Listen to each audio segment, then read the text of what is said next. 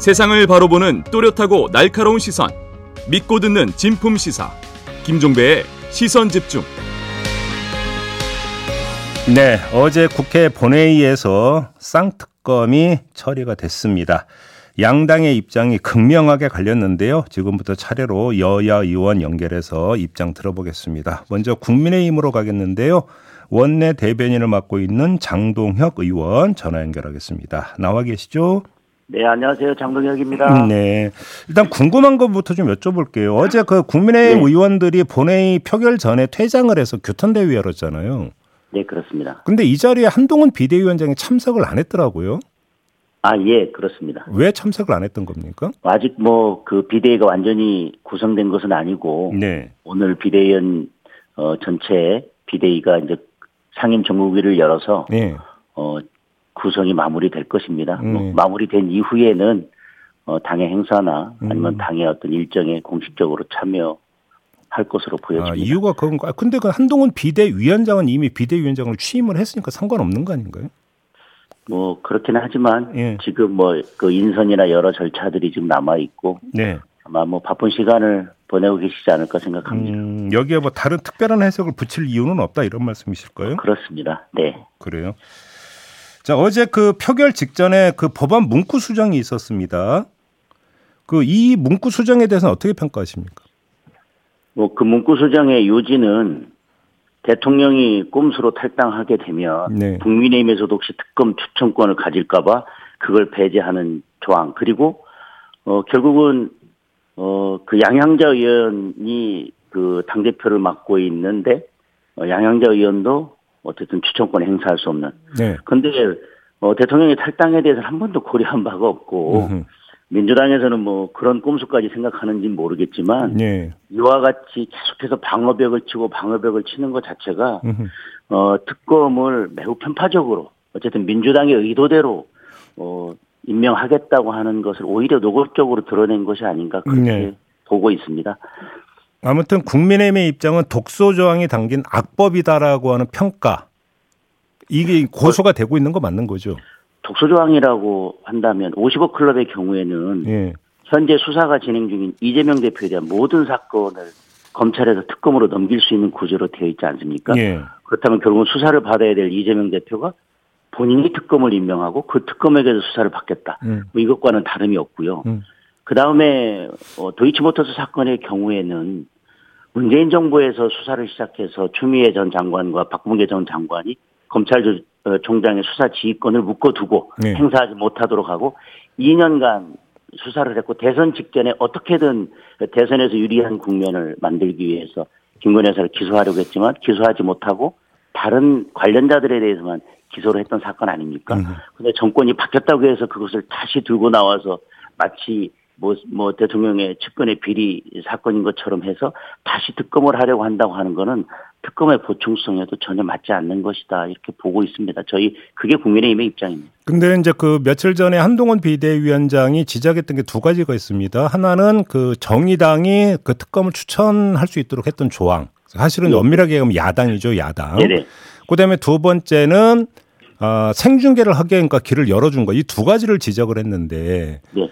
근데 이제 그 이미 많은 언론이 보도를 했지만 국정농단 특검 때도 사실은 야당이 추천을 했었고요. 네. 거의 일일 브리핑을 했었거든요. 그럼 이걸 독소조항 네. 악법으로 볼 수 있는 겁니까? 그런데 지금 조금 전에 말씀드린 것처럼 지금 이재명 대표에 대한 수사가 진행되고 있는데 이재명 대표를 그 수사할 특검 어 수사할 특검을 네. 그 관련 사건이지 않습니까? 50억 클럽의 대장동 사건 네. 그 특검을 야당에서 즉 사실상은 어, 지금 더불어민주당과 함께 이 특검을 추, 어, 추진했던 야당에서 특검을 임명하도록 한다. 그거는 음.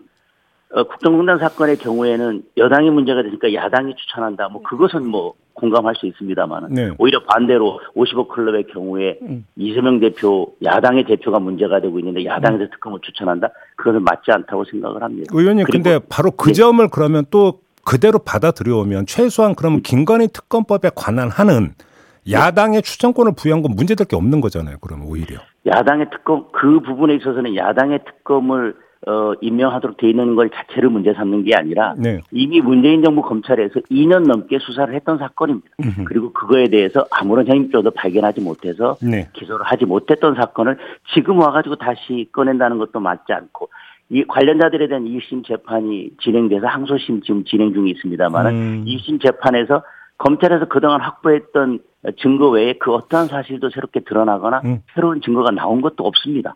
그런데 알겠습니다. 갑자기 정권이 바뀌었다고 특검을 하자 맞지 않다는 것입니다. 근데 바로 이제 그 얘기가 나오면 민주당에서 항상 뭐라고 얘기를 하냐면 그럼 그때 검찰총장이 누구였느냐 이렇게 반문을 하더라고요. 이 점은 어떻게 보세요? 그때 검찰총장이 누구였느냐를 이야기할 것이 아니라 그때 중앙지검장 음. 그다음에 법무부 장관이 음. 누구였는지를 보면 될 것 같습니다. 그래서 수사 지휘권까지도 다 배제하면서까지 수사를 하지 네. 않았습니까? 네. 네네. 뭐 이게 김건희 여사가 성역이냐라고 이렇게 비판한다면 그러면 추미애 장관과 박범계 장관 그리고 이성윤 중앙지검장 이런 분들이 성역을 만들었느냐 그 음. 비판으로 저는 다시 돌아간다고 생각합니다. 알겠습니다. 이제 이후가 사실은 더 중요한데요. 지금 이제 재의결 시점이 언제가 되느냐가 이제 상당히 중요한 관건 아니겠습니까? 지금 그렇습니다. 절차로 놓고 보면 언제쯤이라고 예상할 수 있을까요, 의원님?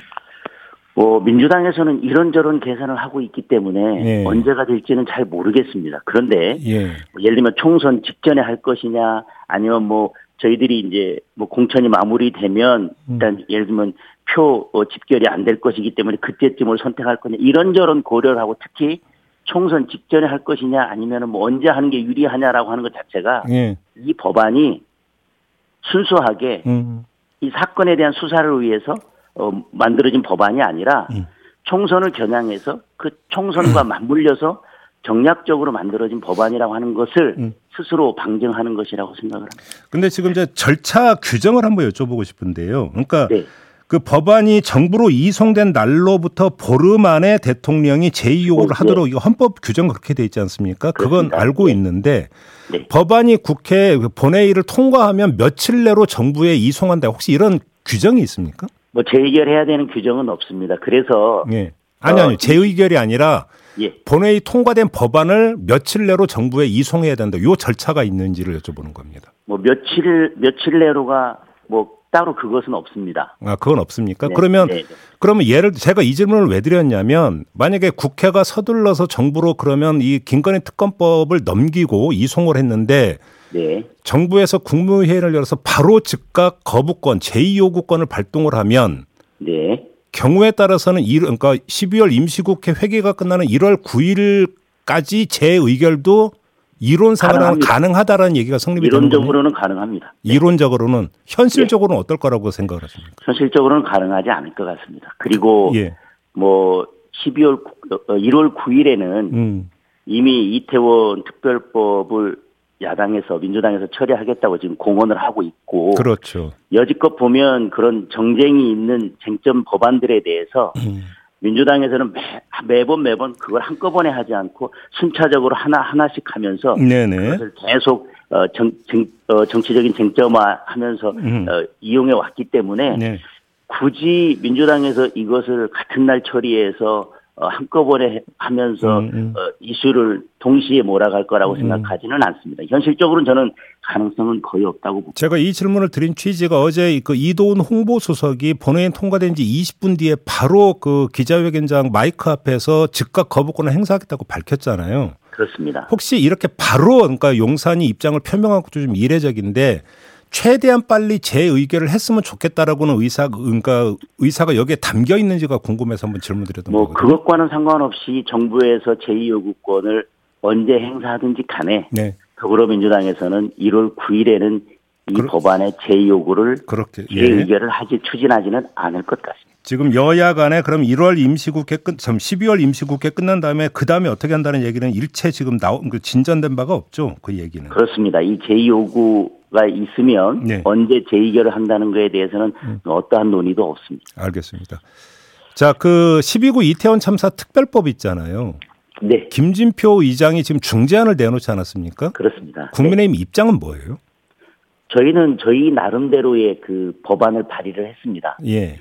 우선 희생자들에 대한 보상이나 이거에 집중하고 으흠. 그리고 이것을 어쨌든 추모하는 사업들을 진행할 수 있도록 음. 다시 말하면 이미 수사는 진행됐고 네.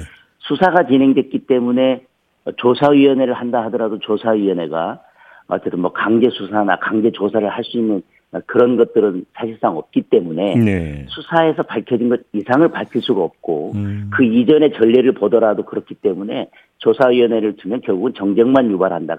지금은 이미 수사가 이제 그 마무리 단계에 있고 네. 또 일부는 재판을 받고 있기 때문에 음. 이제는 이 생자들에 대한 보상 그리고 그 이제 추모 음. 이거에 대한 것에 집중해야 된다라고 해서 이제 법안을 발의했는데 네.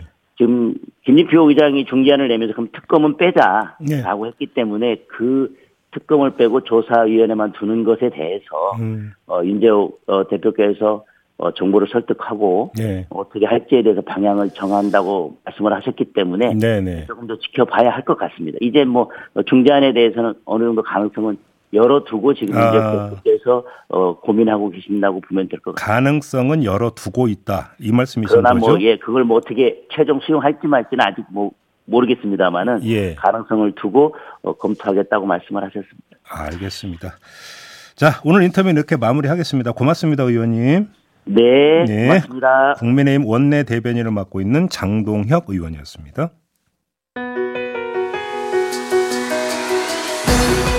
함께 가야 할 길을 묻습니다. 김종배의 시선 집중.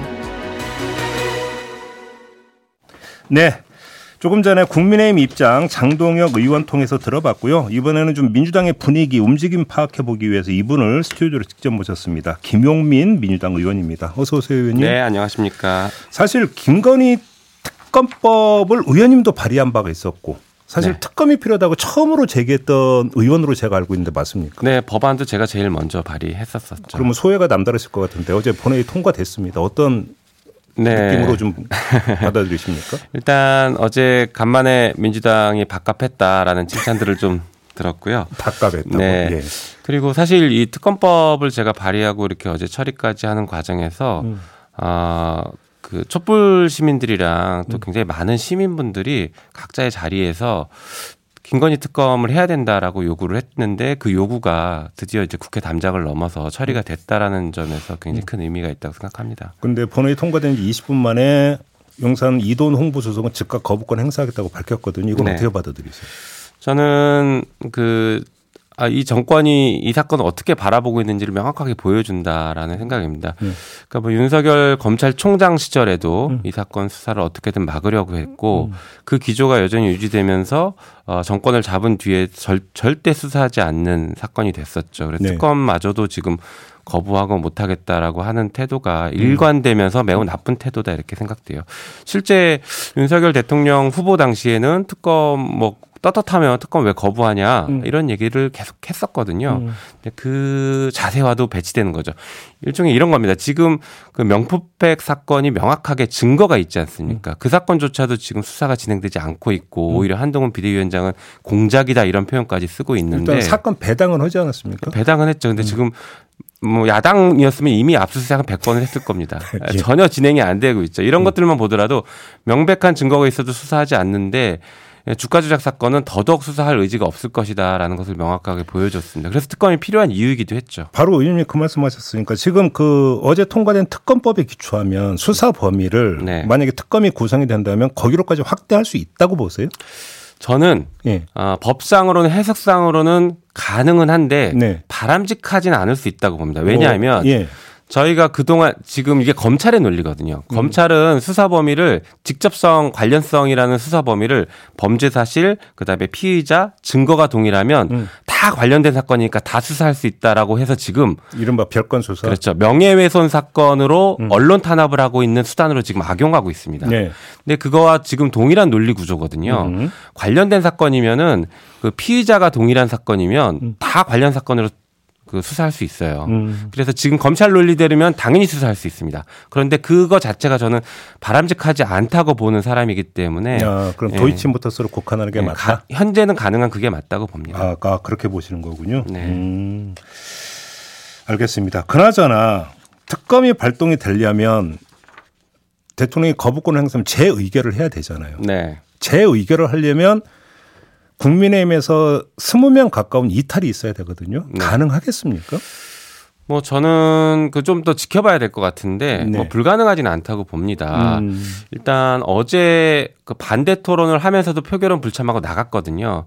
어 저는 그게 이제 떳떳하지 못한 행동이라고도 보지만 나중에 재의결할 때 재의결은 무기명이니까 재의결할 때 이탈표가 나오는 것 들이 네. 지금 충분히 가능하기 때문에 음. 어제 아예 표결 자체를 그냥 안 하고 나가버렸던 건 아닐까 음. 어, 이런 생각도 듭니다. 이게 구, 국민의힘에서는 계속 총선용이라고 얘기를 하고 비판하는데 음. 저는 국민의힘 의원 입장에서는 자기들 총선용이라고 생각돼요.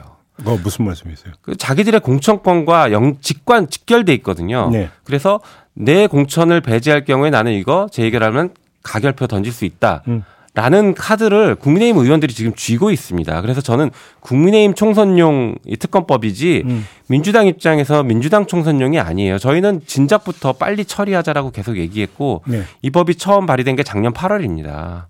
그래서 민주당이 이걸 총선용으로 이용한다라는 거는 저쪽에 잘못된 프레임을 갖고 있는 거고 진짜는 내심은 국민의힘 의원들이 자기들 공천과 관련돼서 총선용으로 쓰고 싶을 겁니다. 제가 한번 그럼 정반대의 상황을 가정해서 한번 질문을 드려볼게요. 만약에 재의결을 했는데 폐기가 됐다고 쳐요. 네. 이탈이 그러니까 그 없거나 있었어도 그러니까 소수여서 결국 폐기가 됐다고 치면 그럼 이제 특검 카드는 물 건너가는 것이 되지 않습니까? 21대에는 불가능하죠. 그렇죠. 네. 이렇게 되면 바로 검찰이 김건희 여사에 대한 수사에 대한 결과를 내놓을 가능성은 어떻게 보십니까? 아, 충분히 있습니다. 저는 음. 충분히 있고 네. 어, 지금 이 사건은 그 윤석열 검찰총장 시절에 음. 무혐의다라는 결론을 대검이 스스로 가지고 있었어요. 어. 왜 그런지 아십니까? 그게 왜요? 바로 네. 고발 사주 사건이에요. 지금 국민의힘은 계속 음. 민주당 문재인 정부 때 그렇게 수사했는데 아무것도 안 났다 이렇게 얘기하고 있거든요. 그게 완전 거짓말입니다. 음. 당시에 검찰총장이 윤석열이었던 것도 있지만 이게 보이실지 모르겠습니다. 이게 고발사주 고발장이에요. 네. 여기에 명확하게 드러나 있습니다. 여기 14페이지 이렇게 있어요. 그러나 사실 김건희는 불법적인 주가 조작에 관여한 사실이 없었다. 이렇게 어. 써놨어요. 이게 이제 고발사주 사건은 명예훼손인데 두 가지를 얘기하고 있습니다. 하나는 채널A 사건, 음. 한동훈을 지키기 위한 고발 사주였어요. 네. 또 하나는 김건희 주가 조작이 없었다. 이 두 가지를 음.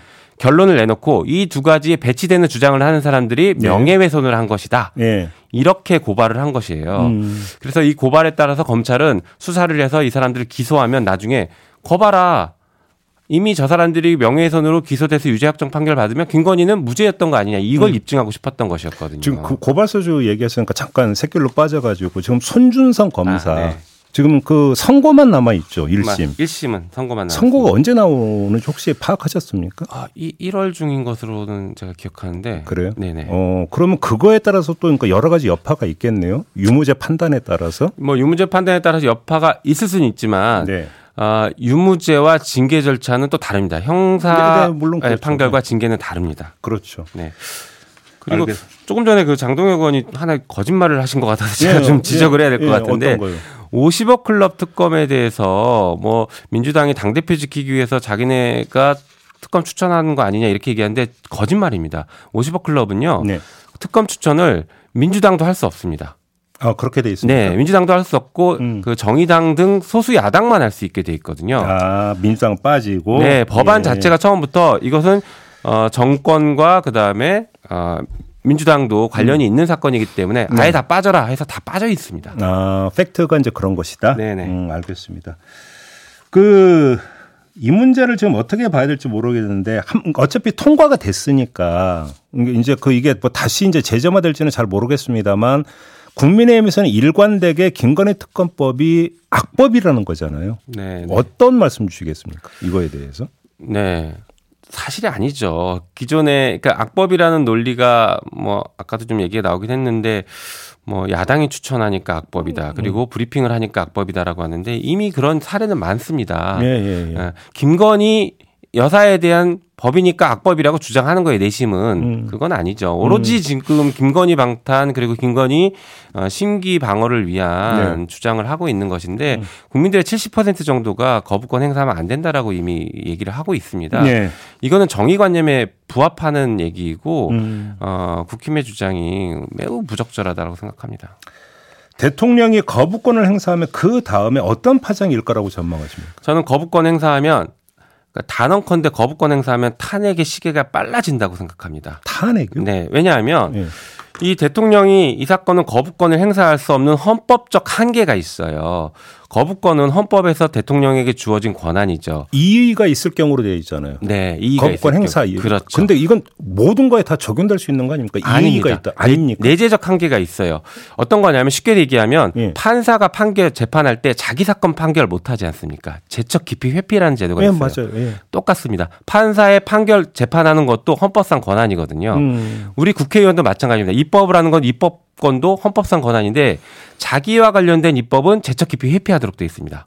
그러면 이건 대통령도 거부권을 네. 행사할 때는 자기 또는 자기 가족 배우자와 관련된 사건은 제척 깊이 회피가 되는 게 헌법 내재적 한계라고 저희가 부르거든요. 오. 처음부터 한계가 있는 거예요, 이것은. 예. 예. 그래서 그 한계를 벗어난 거부권을 행사하는 것은 헌법 위반으로 충분히 해석할 수 있습니다. 근데 잠깐만요. 이건 상당히 이제 그 논란 시점이 되는데 그러 만약에 의원님의 논리에 따르면 대통령 친인척과 관련된 특검이라면 대통령은 거부권을 행사할 수 없다라는 이야기로 일반화될 수 있는 논리 아닌가요? 일반화될 수 있죠. 그래서 제가 그 국회법도 지금 개정안을 내놨습니다. 네. 아, 이런 경우에는 대통령 음. 거부권 행사 제한된다. 어허. 제척 깊이 회피해야 된다. 그러니까 대통령은 못하죠. 그럼 대통령이 못하면 그 대통령 국무회의를 주재를 못하면 국무총리가 주재하면 됩니다. 그래서 국무총리가 판단해서 그러니까 재판도 판사가 자기와 관련이 있으면 아예 재판을 안 하는 게 아니라 다른 판사가 하거든요. 똑같은 겁니다. 국무위원회를 국무총리가 주재해서 국무총리가 볼 때에도 그리고 국무위원들이 볼 때에도 아 이거는 어, 거부권 행사해야 될 사안이다라고 하면 거기서 판단하면 됩니다. 대통령은 관여하지 마라. 혹시 그러면 의원님 말씀은 만약에 윤석열 대통령이 거부권을 행사하면 바로 탄핵 절차를 개시해야 된다 이런 주장이십니까? 어, 그건 이제 국민들께서 판단해 주실 문제이지만 저는 예. 개인적으로는 여러 가지 탄핵 사유 중에 굉장히 중요한 탄핵 사유가 될 것이다라고 보고 있습니다. 그래요. 네.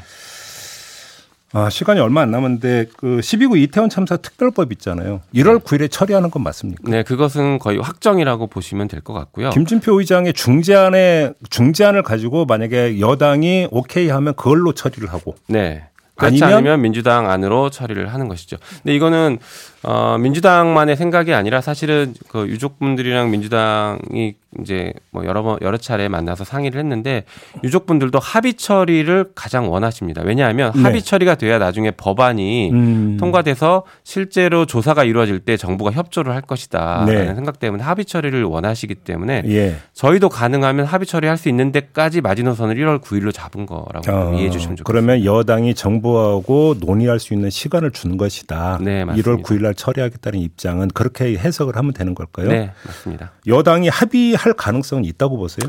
전 현재는 매우 낮다라고 보고 있습니다. 예. 그러나 그렇더라도 합의할 가능성이 전혀 없는 건 아니고 윤재욱 원내대표도 이 부분에 있어서는 조사가 필요하다라는 것은 동의를 하고 있는 것으로 알고 있거든요. 아, 그래요? 네. 음, 아까 장동혁 의원도 가능성은 열려 있다라고는 이야기를 하더라고요. 네. 결국 이러면 이제 관건은 국민의힘이 아니라 정부라고 봐야 되는 거겠네요. 그런 것 같습니다. 정부 입장이 뭐냐가 중요하다. 관건은. 네. 네. 알겠습니다. 자, 오늘 말씀 여기까지 들을게요. 고맙습니다, 의원님. 감사합니다. 네, 김용민 더불어민주당 의원과 함께했습니다. 네, 오늘 날씨 알아봅니다. 곽재현 리포터. 네, 내일부터 전국에 비와 눈 소식이 있습니다. 모레까지 이어지겠는데요. 때문에 해넘이는 보기 어려운 지역들이 많겠고요. 그래도 새해 첫날 해돋이는 수월하게 보실 수 있겠습니다. 네, 시선 집중 2부 마무리하고 8시 3부로 이어갑니다. 잠시만요.